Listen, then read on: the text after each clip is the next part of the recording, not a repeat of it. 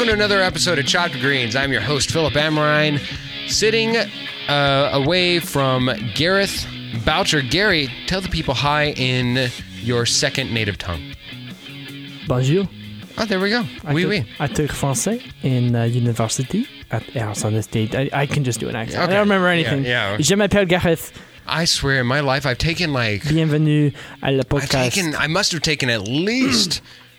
At least four Spanish classes, Yeah. at least, and I, two of those were at college level, and uh, one of them was at advanced high school level. And I swear, I still, I still can't like speak a lick of Spanish. we should we should try to to learn a language this year. No. I'm having trouble even all the time speaking the language I do know.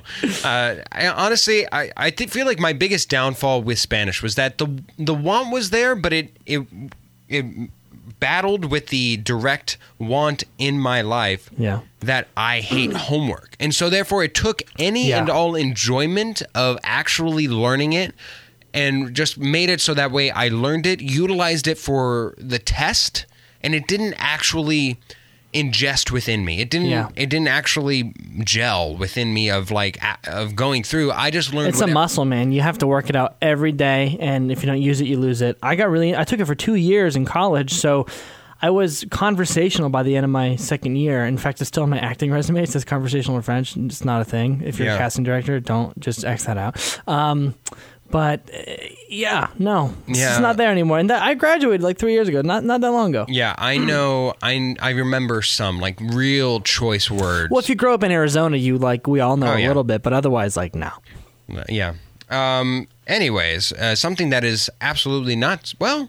Yes, they have a lot of Spanish speakers in uh, in Florida, which uh, would take us down to one night in Miami. That's a killer transition. Thank you, thank you. I, I reached all the way across state lines, and I just put them together. That's awesome. Like Yeah. Captain America in the helicopter. Uh, oh yeah, oh yeah, or yeah, because technically the other one would be yeah. He always has these tense struggle power moments where he's either pushing something or bringing them together. Chris Evans is like, I have biceps. See them. And I mean, come on, of course, for guys or gals alike, that's still cool. It's, great- it's great. Yeah, it's Speaking great. Speaking of biceps, Muhammad Ali in One Night in Miami. There we Here go. we go. That was a much better transition than what I tried to accomplish. But uh, yes, one night in Miami. Of course, uh, the one of the Amazon Prime originals recently released uh, uh, this year. This uh, within the past couple weeks of this recording. Fantastic original. I wish I could have seen it in theaters. Really? Okay. So we go. Uh, Regina King of uh, Oscar award-winning fame for If Beale Street Could Talk directs this Mm-hmm. particular uh, Oscar bait uh, film for Amazon Studios. And we've got uh, our our quartet of men at the top with uh, Kingsley Ben-Adir as Malcolm X, Ellie Goree as Cassius Clay or Muhammad Ali, uh, Aldis Hodge as Jim Brown, and then of course Leslie Odom Jr. as Sam Cooke. Yeah. And of course, we've even got, I, I would like as an honorable mention, we got Lance Reddick as Kareem X, who uh, he's Every, the- everyone loves Lance Reddick, man. I know. Uh, uh, God, God is good. My girlfriend was like, "Oh, Fringe," and I was like, "Oh no, J- John Wick." Okay, Fringe. John Wick, yeah, John Wick, yeah, yeah. But yeah, uh, some four heavyweights, pun intended, at the top here. And the the entire There movie just it's just four. It's the, the whole thing. The best part of the movie is you know we have four legends in a hotel room talking. I- It's based on a play, which is good to Of know. the same name, Mhm. yes. based on a play of the same name, which is the whole movie is you know sitting and talking, and it is some of the best sitting and talking you can get. Yes. So whenever we go to, because I recently watched uh, Ma Rainey's Blackstreet and reviewed it on this same channel on this on this podcast, um, and so it's somewhat recent, and and it, uh, this really drove point the home, or excuse me, this really drove home the point that that if one thing's for sure is that movies that are direct directly taken from plays have the some of the better dialogue scenes in film. Well, because I mean, because because film, you know, if you go to film school and especially screenwriting school, what they teach you is less is more when it comes to dialogue. You know, Yeah. you're supposed to have you just have it all be visual, which is great. But in this movie, like a play is is only ever dialogue. Oh And yeah, so this everything just- needs to be conveyed because the audience Yeah. can't see all the explicit Yeah. nuances of what the characters are are Yeah. are actors are doing on stage. So it can go one of two ways when your movie is talk, talk, talk, talk, talk, talk, talk. And this movie goes the, the good way, I think. Sometimes you can, you know, some of the bad Sorkin movies can talk you right out of the movie. With this one, the more you hear what these guys have to say, the more you get into it. Well, the difference, of course, I, I would like to touch on that is that Aaron Sorkin's, whenever he goes talk, talk, talk, talk, talk, there's an uh, how do how would I put this? A swelling, an upswelling music beat underneath. Yeah, his- his dialogue that, is like a- accomplishes yeah. that uh, accomplishes his uh, his dialogue to where it's like America. I'll tell you what's so great about America, and then it's like the Jurassic Park dun, dun, dun, dun, dun, underneath, like slowly. Like at first, it's just like His whole thing is like I like Dun. music. Yeah. and then by the end you're like dun. by the time they're like this is america and so that's that's aaron sorkin Yeah. aaron sorkin on a, on a platter this however of course originates from a play we've already discussed that Should Okay, we uh, so- segue into the the initial premise? sure absolutely Yeah. why don't you take us away Yeah, so it's it's it's a it's a fictional account of a night that didn't happen, but you know th- these men cross paths their lives. Basically, well actually um, okay so hold on it is a night that happened in the sense of uh, muhammad ali or cassius clay as he is here Yes. did actually beat sonny liston in a one fight of the most famous Yeah. boxing upsets ever. Twenty two year old at the time, Cassius Clay beat Sonny Liston. And as he is going to celebrate, uh, stay at a hotel in Miami, he meets up with Malcolm X, Sam Cooke. sure and, and, that part is fictional and this, uh, yeah, that's fictional. And Jim Brown, the considered like the greatest football player of all time, Oh, greatest yeah. running back. still still to this day and he's still alive. Actually, I think he's the only is. one who's still living of, of these four. I didn't know this, but Yeah. Sam Cooke was actually murdered. Um, oh wow Mm-hmm. i didn't know that either he was, yeah. This is and this is the type of movie that makes you want to go look stuff up afterward. Um, Yeah. but Yeah. yeah, so they get into a hotel room and they are all big in the civil rights movement, and basically the movie really opens up when they kind of start debating the best way to go about th- the movement. And I was going to say I, I I think it's that's actually at the crux of the movie. Four different schools of G- thought. Yeah, Gary, is that I don't think that all of them are per se big into the movement, or at least that's that's the crux of it is Exactly. identifying who and what and how is your contribution into the quote unquote movement Mm-hmm. uh, being perceived versus actually achieving versus um, what it's uh, actually accomplishing. So there's there's different ones that there's a subdued version, there's and one that the public doesn't see, but what you know what what actually manifests from it. There's the boisterous out front, and then there's the one that's as- by association. Mm-hmm. So there's the there's the three schools of of thought on contribution, and it, it fully Yeah. explores all three and gives each theology its own time in the sunlight of this film. Mm-hmm. Um, where w- would you like to start as far as? uh, Do you want to just jump into the story of the film? Do you want to go into like costumes? Do you want to, where do you where would you? I'll let you start this, Gary, because I'm going to take first uh, step in Yeah. Give Me Five. So I'll let you lead us. Lead on, good sir. let's see. Um, Round one. if if we just want to talk about the the the vibe of the film, I think that they capture you know this this mid '60s vibe really really well with each of the actors is So the setting, yes. yeah the- is is pulling their weight in terms of like dialect and just little little vocal things that you know th- they obviously took great care in representing these men. Um, the the aura of, of of the fight, I think that all of that is is great to me. I mean, w- where it takes off is once we get into the hotel room. You know that that's the the main thing that I wanted to to talk about is just like how exciting and invigorating it is, and literally it's just like four dudes sitting and talking, and it's um. It's it's amazing. So I guess you could So bounce uh, that yeah, to, so to the acting. Yeah, the costuming's uh, completely all right. I mean, like it, it's it's appropriate. It feels Yeah. good. Um, hair and makeup. Um, I think for Malcolm X is probably the best. Uh, and then e- you- even Ali, even Ali is great. I'll tell you what. I mean, because really, the, the only thing that's out of the norm of the film is you know they have two like fight scenes, like two boxing scenes, and Yeah.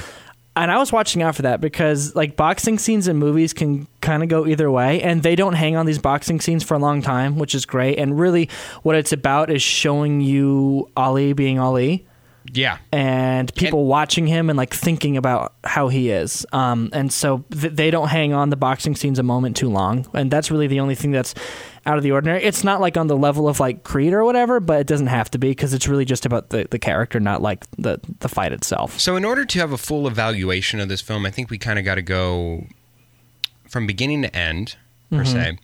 Uh, and so, of course, if you have not seen the film, this is where I think we would urge you to watch the film because I think if we cut to the chase on that, Yeah. I'd say that we both would agree that you at least need to watch the film. You should. I think, um, if- I think when we watched Krampus or something, if you if you completely if you completely avoided Krampus and then you just listen to our, our podcast, that's totally You would fine. you would get Yeah. a lot out of it. This Yeah. one, it's it's gonna be hard to understand. It's going to be hard to have a discussion between us Yeah. about the film without actually going into avid details about what the film Yeah. Mm-hmm. entails and what it explores. So, uh, full disclosure there. Ba, ba, ba, ba, ba. All right. Thank you for coming back if you just watched it. All right. Let's move on. Um, so, uh, wow. I think that to just get jumpstart this, it becomes a good film by the end but boy, Gary, it drags in the in the beginning, man. Like, uh, so we we start out like an Energizer Bunny at first, where I'm fully in, I'm fully invested. At first, I, I had no idea what was going on. Um, to be completely frank, I didn't know who Sam Cooke was. He was the one of the four that I was unaware of. I knew Malcolm X. I've even seen Malcolm X, uh, Denzel Washington's portrayal of it. So I at least have that wherewithal, that knowledge of a ref, point of reference with uh, Malcolm X, and then of course Muhammad Ali is, uh, being in sports. I I'm, I'm Jim Brown, Yeah, Jim Brown, especially. well. Yeah, that's that's you got to Yeah. know. So for me myself, Sam Cooke was the was the one who was out. I know his songs once I looked him up on Spotify. I was like, oh, Exactly. this is Sam Cooke. Yeah, but um, I did. I had no idea who he was as a man, which is um, really sad. Yeah, but and, yeah, but going in the beginning of this film, it heavily rested on the shoulders of uh, Ali's performance. Uh, I, I should say, uh, Ellie Goree. I'm gonna G O R E E. I'm not sure of his pronunciation. I'm horrible anyway, so I apologize if I mispronounced it. But uh, Eli Goree's um, portrayal of Cassius Clay it rests on his energetic performance, his fun performance, I would say, even. I think obviously probably the best performance of uh, Ali or Cassius Clay is uh, Will Smith. Oddly enough, of course, he he won an Oscar because yeah, of that. it's really uh, you can't top that. You can't really top that. But this one is fun. Yeah. This one is absolutely fun, and it's written as such Yeah. to where you can actually really enjoy the performance. That's He's funny, and he's actually like, I mean, he's believable. every single one of these guys gets his their moments, and he's kind of silly for a lot of the movie. But when he gets his his moment, like especially you know when he It's in the when he snaps at Malcolm, it's it's great. Yeah, for Um, me, it's it's in the beginning that that really the entire film's energy and interest is is on his shoulders for, gosh, it felt like half the fir- the film, the first half of the film, and while it worked tremendously, and you were so invested in him in the beginning parts, once we got about a quarter of the way through the movie. It really started to drag to where I was openly questioning, wow, I don't see why this film is supposed to be this good or what what is what is bringing forth so many rave reviews about this film. I, I, would say that that's actually a big point off of the film for me. Um, I, I just, while I thought his portrayal was fun, it didn't fully connect to me. Um, not him. Not now. I'm, I'm separating from him. I'm just saying as the movie as a whole, it didn't connect with me until we got to the halfway point of when Malcolm finally has his first spiel. When we get into like the monologues Yeah. of, the, of the film, and they're in back in the room. When they get back into the room for the second time, they're all together coming down from the roof that's where the m- film finally connects back into the audience i felt and gets to what the ideology of this film really rests on I, I I understand where you're coming from because when I was watching it, um, it, it thankfully they do a good enough job of in the beginning each of those characters being introduced. Uh, th- their introductory scenes were interesting enough to keep my attention, but I was wondering, I, I was like, okay, what are we going for here? Because you know, there's usually some kind of goal that rocks us into the plot, Yeah. and and this is missing that. I didn't take the take away from it for me like it did for you because, like I said, I'm like. The, these scenes I thought were, were engaging enough and, and crafted well enough to where I was like, okay, like this is fun, but in my mind is like, where are we going? Like, what is this movie really about? And then once we, like the first time we're in the hotel with all of them, I was like, okay, I'm in. Um, and really, where it really grabs your attention for me is when Jim Brown goes to visit some old family friend, and they have this really pleasant conversation that's incredibly Oh, yeah. uncomfortable, and you're like, kind of what's well, happening? No, no, no. It's completely com- comfortable. Like you felt like he was a safe this- haven yeah, from but- all the racism that resided in Alabama, Geor- in Georgia. Georgia. You felt like he that. But the, the whole time you're like, okay, th- it can't be this nice. And then of course he hits him with with the we don't allow n words in the house, and then you're like, oh my god. Um, so because you know Sam Cooke has his intro, and it's just kind of like a general like, oh, he's on stage bombing type thing. And and for me, the, when it really takes off is when we see Aldis as as Jim Brown. And then once we get to the hotel, um, and Malcolm gets to do his thing, and everyone gets to, to do their thing, it, it takes off. But so, I did feel it uh, as as a slow start, I guess. Um, Oh wow! and- See, I was completely opposite. I was completely invested, and then Yeah. it just it just flatlined for me because eventually it became a, a conundrum of. Okay, is this a Muhammad Ali Cassius Clay story? While that is interesting and fascinating, why am I am I just is it everybody else is in supporting roles around Cassius Clay and his conversion to m- Muslimism? Islam. Islam, Yeah. Islam, uh, his conversion to Islam, or is it is it are we ever going to get to the other people? And for a half of the film, because I, I feel like we don't go back to explore Cassius Clay really in the rest of the film, but ever ever since the point of I can pinpoint it is when he's like, "Why am I so pretty?"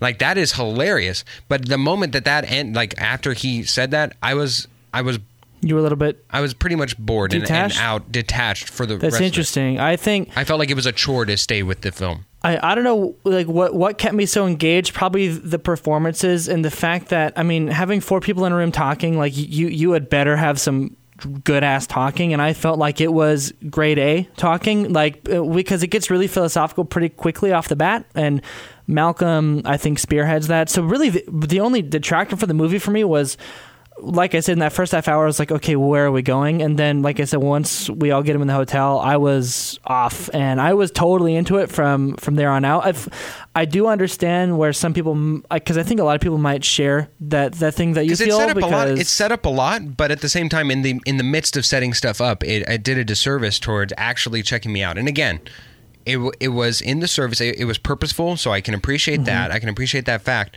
But when we're talking about just just oh, what's in the fridge? Just ice cream.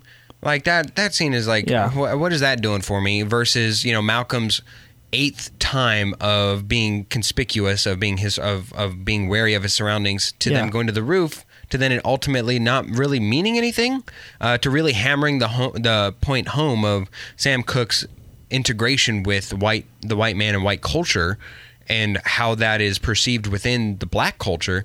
Uh, again, it was like it was almost I think the second or third time to where I was like I get I get it I'm I'm understanding what what his role is in this can we please move on to to something new and it just felt like What's nice though about that though is they they kind of lay out everybody's initial ideologies, but then they show the flaw in everybody's ideology, and then they go deeper and deeper with it, and it's just opening but up. all those flaws, all the all the flaws and getting deeper and deeper happened in the second half of the film. And I'm just saying what that little snippet, that fourth of it, was so detrimental to the film. Yeah. Anyways, I, I feel like we've hammered this point home ourselves. So Yeah. let's let's move along. I, I think maybe though where that might come from, uh, from my perspective, might be the fact that it's a play, and maybe if we were seeing the play, you might not think that, but we're used to movies being a little bit different, you know, in in terms of setup. So I totally get where it come from. Did not detract from me like it did for you, but I understand that. Um, I'm all for the talking. Yeah, I, two near two hours of an hour and fifty four minutes. Maybe if we cut that down, It might be like 15 minutes too long, I guess. Um, and that to me actually comes in the beginning. Because I yeah. checked back in, and let's let's use this as a segue. When Malcolm X talked about his first uh, interaction, well, not interaction really, but his first time seeing uh, a Sam Cooke concert, and the two never mingled, the two never interacted, and Great scene. great scene and he's finally starting some dialogue and storytelling and from that point on i was invested. I was like wow i am mm-hmm. so in. I am so in i i really just so deeply appreciated that scene that how it was crafted and that's something that you truly could not recreate in theater. I feel like, or at least mm-hmm. do it organically, to where unless you had like two sides of the stage and maybe it's like another person, but the way that it was crafted was so good that it felt like the first time, maybe the second time, because uh, the second time that it felt a justification for this screenplay to be converted into film. Where the first one I felt was Ali doing the infamous pool fight scene. That was uh, great. photo. That was great. Like that one of was, the all-time great sports photos. Yeah. yeah. Um, and then moving along to now this, that felt like something that was truly amplified through the medium of movies. Mm-hmm. So I was, I, I enjoyed that story. It's it, it really pronounced something, and for the first time, I felt like fully uh, incorporated what Malcolm's fool, at least in this point of his life, his renaissance of thinking towards, hey, what can what can anybody do, or what what how do other people become powerful instead Yeah. of just actively speaking out against stuff, which he of course could accomplish because the only reason why he wa had any social power at all was because of his speaking prowess and ability. Yeah. I think that my favorite part of this movie has to be the fact that each of these four characters essentially represents like a pillar, which could be considered like not even a character, but like an idea. But they still make you realize that each of these men is, is human. And I think that's a really tough mm. Balancing act to, to pull off, you know, because Malcolm is, is in the movie representing an ideology. Jim Brown is an ideology or, or a way of thought, yada, yada, yada. Each of the characters, you know, represents a point of view, a very strong point of view. And you're talking about civil rights, right? Mm-hmm. But then also they, they also, you know, they show that they're people, they have layers. And I think that it's really easy to, you know, for maybe a, a movie of lower quality to just have these men be pillars. But these are pillars and people at the same time, which I think that they handled it really, really beautifully. It's also really tough to have four um, main people and balance it so well. Where of course you have to have one main character that's obviously Malcolm. Malcolm is the emotional core of the film. Um, he is, you know, probably has the most lines, stuff like Oh, that. yeah. But Oh, yeah. each character gets at least one moment where they get to shine, whether it be through a monologue or an argument. And I think that they do a good job of giving everyone just a really good balance. Because I'll tell you what, like as a writer, like if you have I four strong characters, I've I've maybe tried once to have like maybe three almost main characters. It's so damn hard. It is so I'd say hard the, to the, do that. The weakest within this film, and it, and, but it captures his personality well, is Jim Brown. Oh, I you see, he's um. I think that Aldis as an actor just exudes this this aura of of strength, and um. Yeah. I at first I was I was like, well, I, I guess he, he, his character might be the most dialed back, but. I think he represents the slow burn really, really well of being on the edge of the scenes, and then when he finally gets his sit down with Malcolm, that might be my favorite interaction of the movie. He's definitely the most low key of, Oh, yeah. of all of them. Yeah. Um, but I think when he gets to shine, he he knocks it out. Exactly. Uh, and of course, the unique ability. I think the one who probably most uh, fulfilled my expectations, I'll say, because I feel like mainstream wise, Leslie Odom, of course, um, has a great voice. Bro, I was like, okay, Aaron Burr's in this movie. Okay, I know, we're I know, gonna get to see him sing. Exactly. A lot of people aren't aware of Leslie Odom's acting prowess um, beyond those who are aware of Hamilton. I only know him from Hamilton, and Exactly. he's like a legend already. He, he was on uh, the Murder on or- the Orient Express Oh, or whatever. really? Johnny Depp's rendition of that, and I, he's one of the one of the people, uh, one of the suspects on the train. yeah, um, the one with uh, Daisy Ridley. That one I believe so. that came out like 2016. Or Yeah, yeah, recent, the most recent rendition. Yes.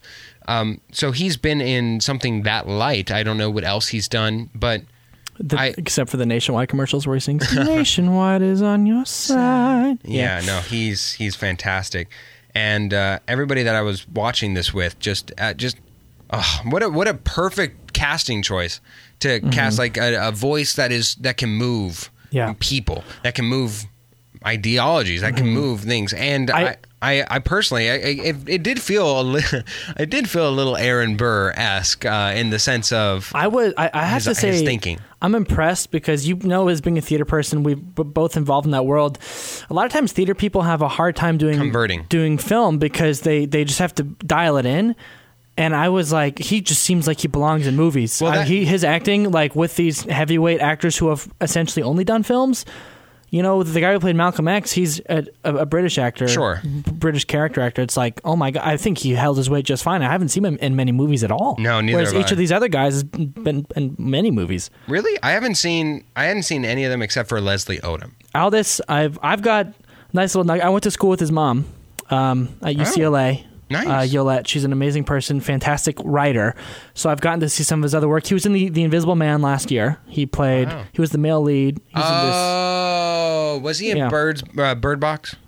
He wasn't in Bird Box, I don't think, but he was in this fantastic indie movie called Clemency, where he played a death row inmate. Um, and that's why I say he exudes this quiet strength, where he's in the scenes. He doesn't have to have a lot of lines, but you just feel his his energy. Um, He's going to be in the Black Adam movie with with The Rock, actually. Ah, okay, okay. Yeah. So Um, but I would say Yeah. that you bring up a good point of your of Leslie Odom himself is probably the the least uh, pronounced actor of the four, where or at least in, in reputation and repute. But he definitely holds was- his own. yeah. And you bring up a, a an incredibly valid point of. Uh, think of a think of all the musical movies that you watch, right? Mm-hmm. There's usually some who are bona fide movie stars. Like if we think of Hairspray, there's John Travolta, there's Christopher Walken. There's um, uh, Zac Efron, perhaps. Um, but there are people, you know, I, I, I he kind of board, murks, you know, muddies the line. Yeah. But there are some people who are like Broadway stars who really o- whose only lane in movies are are musicals because that's that's the capacity upon which they can do. They can do park and bark and sing and Yeah. dance and all that, but it doesn't when you it's it's it's the same in reverse sometimes. It I think uh Julia Roberts had a had her Broadway debut, and a lot of people she bombed. She absolutely bombed. you know how freaking Broadway hard it is. because it's such a different skill skill set Yeah. on one being so expressive and so out there, uh, and versus the other one letting just the the smallest of emotions captured on camera be your guide on uh, through that medium. So it's just Yeah. two different.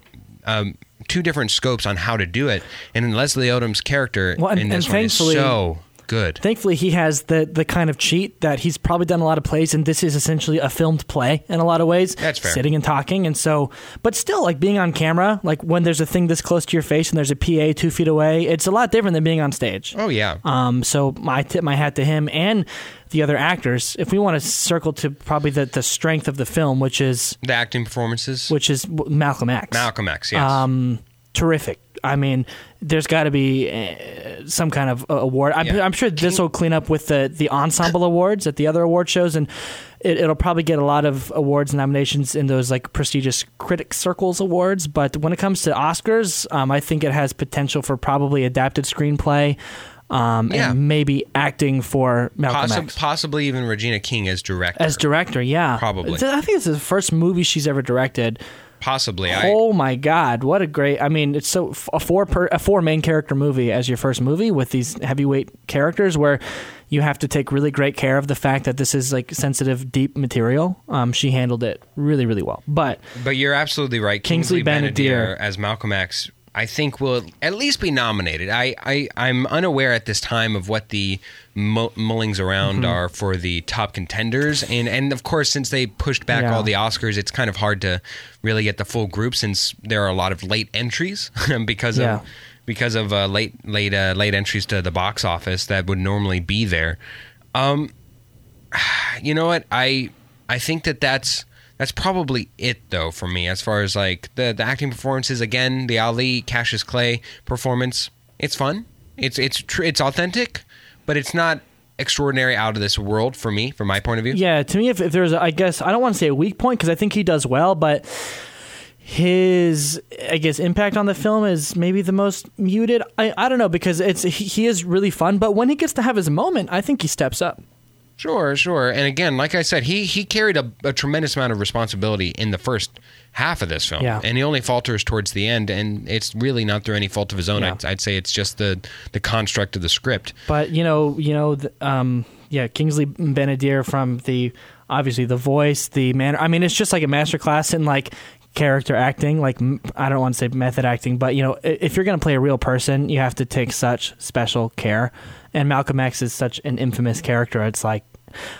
I think he did as as good a job as you could do, especially considering that the most notable performance is Denzel Washington as Malcolm X. Um, that's like Oh yeah, you know, as far as notoriety of Spike Lee movie. movies, yes. which I actually haven't seen. I just am so aware of it that after I watched this movie, I was like, oh my god, I, I need to go watch Malcolm X and compare these performances. But terrific, terrific job. Um, Yeah, and actually somewhat different because remember Denzel's film is a biopic, so he he has Mm-hmm. a tremendous arc from point A to I'd even say point B Yeah. to point C. He has like three separate evolutions within the film, and it's a long film. But uh, and that's my only critique of that film. But it's it's tremendous. Um, and this one, It's like a three-hour movie, isn't it?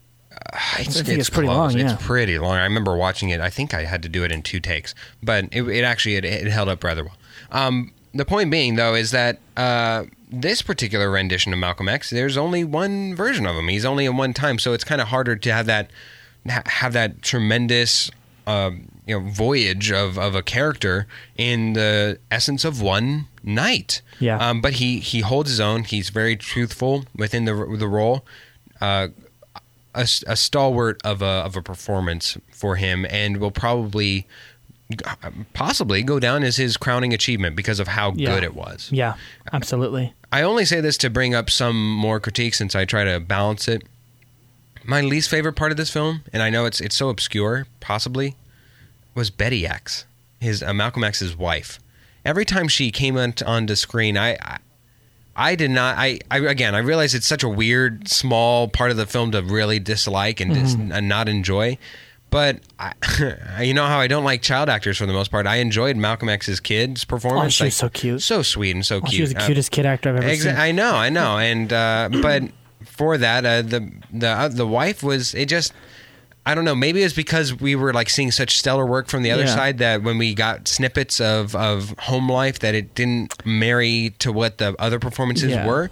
Maybe that's what it was, but it just Yeah. was not enjoyable for if, me. if you're going to talk about, I guess, stuff that could be cut out to make the runtime a little bit easier, I think you could dial back on that, and then also the Muhammad Ali with like his training staff stuff. Um, I think could be dialed Oh, back too. But really, I mean, I. I think that you could really cut the Muhammad Ali with his training staff because the whole, you know, Malcolm X talking to Betty is, you know, they have to have the real impact at the end of the movie when his house gets burned down. You know, I, I, you need at least one scene with his wife where you can really feel the impact, and you Or know, else, she kind of yeah. informs the conflict with the Nation of Islam. So I understand it does disengage you from the film a little bit because this film soars when it's four dudes talking in the hotel room. So when he's with his wife, it's like a little bit of a break. You know, it distracts a little bit. Um, but I, I do think that it does serve to make the, the impact at the end big because if you didn't see his wife until the last scene, you're like, oh yeah, that's his wife. That's sad. But now we've seen her. We see that she's a person who has conflicted feelings about what he's doing. Um, oh yeah, construction wise, I, she Yeah. Mm-hmm. the, her presence makes more than sense, especially with Malcolm X because he was very much a family man and. and yeah, and it's, it's, it does a good job of humanizing him because I feel Yeah. like a lot of people like me who got an American education, um, I learned next to nothing about him except that in school he was like a, a radical and like a terrorist and Yeah. the violent Martin Luther King, where it's totally untrue. And another totally kind of off the cuff thing about this movie is I think it's the kind of thing that makes you want to research and Yeah. learn more about these guys, which I love movies that make me want to go on Wikipedia binges. And I went on like a three hour Wikipedia binge after this movie, man.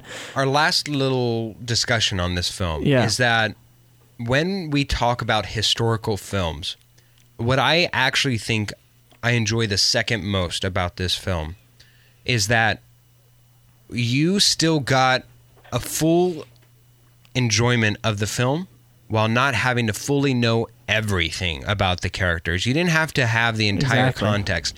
A film that I don't feel does that well enough is One Night in Hollywood.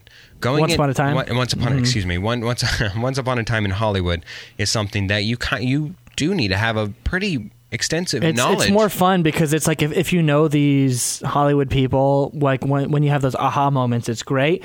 This movie, yeah, like you don't have to have an aha moment because these are obviously cultural icons, but they're presented as men, yes. and that's it. Yes, you know? and you you don't have to. I think Muhammad Ali speaks for himself or Cassius Clay because I, I was watching it and somebody didn't know that Cassius Clay was to become Muhammad Ali. Yeah. And that was an aha moment that that just makes it all the more sweeter. Um, Yeah. Sam Cooke, I or I didn't realize I know the song. I know the song that they that they referenced and brought up. I didn't know that that was attributed to him. I, I'm very familiar with the song, Yeah. and uh, Malcolm X. I while I'm I may not have. Uh, I I think that even if you knew where the ultimate destination was for him uh, as a char- as a person, I, I suppose, but in, in this context, a character, even knowing the foreboding ending that was to come, it still was was a grim ending, even even knowing that, or in spite of you not knowing that. I, either way, I feel feel that there was still an emotional toll associated with with Yeah, that. it's, um, but it I- wasn't necessary. Is is my ultimate point? It wasn't Yeah. necessary to have the entire context of all these characters Exactly, and, is- and, and gave you enough to go off of. And I think that a lot of us who went had like a regular high school education, especially white people, um, we our knowledge of these men is, is really tainted. And so I thought it was really good to watch this movie, learn a little bit more, and then go learn a little bit more myself. Um, Yes. I would encourage anyone to watch. I wanted my sisters to watch it. You know, they're pretty young. It's rated R just for some language, and I was like, this would be really good for you guys to watch to learn about these these icons, and then you know because your school probably won't won't, Yeah. won't teach, even though it's fictional, you get to know more about them and their ideologies. Their their I think was yeah, great. their essence, their presence, what they what they were and what they stood for, yeah, because as as and why they're such icons. as a white person, like you're kind of told, like you know, the way that Martin Luther King Jr. went about this is like great. This is how you're supposed to do the civil rights movement. Is the Martin Luther King Right. Jr. nice, sweet protest, and there's so many more layers to it that I think that when you're growing up as a white person, you don't really understand, or no one explains it to you. Um, so this is nice. Yes. Um, all right. So Gary, to wrap this up, how many boxing bells get wrong? I was gonna say how many bo- how many punches, Oh, how many punches? how many landed? punches, get, how many Muhammad jabs am I am I given for All right. movie? Yes. Yes. out of five. Out of five. I'm gonna give this movie a five out of five. Wow. Um, and I was uh, it's slow start, but honestly, I was engaged. Acting was ten out of ten across the board for me. And any movie that makes me sit in silence and think, as not only about myself but culture as a whole, and makes me want to do research, um, makes me feel things the way that this one did. I think it's deserving of a five out of five. The the tractors for me aren't enough to take away a punch. Um, I think it's one of the best movies that we've done on the podcast. I think it'll be. Um, I, I think it's gonna have a life beyond this release. You know, some movies might fade into the ether. I don't think this one will. I think that Regina King and all of the actors in this movie have a really good future. Um, I would go with three and a rope dope, so like three and a half. Three in a but don't- Yeah. so I'm gonna go with three and a half. Um, honestly, the things that are are great are tremendous. Yeah. they are. There's no there's no denying it. Uh, but the sin of having a fourth of this film being unwatchable in a row, like it wasn't like spaced out, like oh, there's a bad scene here and then there's a bad scene there, and then you just have to bite your way through it. It was so long, and it felt like so so much of beating over the head. There's a lot of good stuff in it, and when you get to the good stuff, it it really is inspiring. And there's even at the moment there's a lot of emotional tones that hit uh, so so poignantly and so well. You know what? I'm talking myself into it. I'm gonna go four. I'm gonna go Hey, four. four. there we go. You know, rope a dope, just four. I'm gonna go with four. Um, but at the same time, just the the the fourth of the film, I feel like if you just and I understand that because I try really hard to have a great attention span with long, talky movies. A lot of people don't. You know, I, Oh, yeah. I'm not. I'm not saying you specifically, but I can. I think a lot of people might might, might get bored. Um, I, I didn't, but I think people will. I I it, I knew that we had to to watch the rest for the for the uh, for the sake of the of the show. But had it not been for that, I think you might have stopped. I might have, or I, I, I was. I know that I was openly questioning why. Why is this being so so renowned, so Um, so good? That's impressive that it was able to whisk you back from the the bellows and, and engage you. Yeah, You know. And again, it, it was just to completely reiterate, it was through no fault of the acting, through no fault of the direction, and the production quality was great. It was more just so just the it slowed to a dead pace, and I, Yeah. I couldn't get over that. Okay, so th- uh, for Oh, I got a shout out Yolette, Brianna, Aldis, Ed. You guys are killing it. Four, Gary Boucher. I'm Philip Amrine. You guys are still killing it, and uh, thank you so much for listening to this episode and the succeeding following episode of Gimme Five. Make sure to go ahead and give that a listen. And um, remember, if you missed any movie or you there's a movie that you wanted to watch that came out recently, go back into the archive. I'm sure we, we watched it if it was worth Yes. noting, or you know, even if it was Krampus or Evil Dead, we have that in there as well. What I tell you, I'm the champ. No. I told them I'm the champ. You don't want.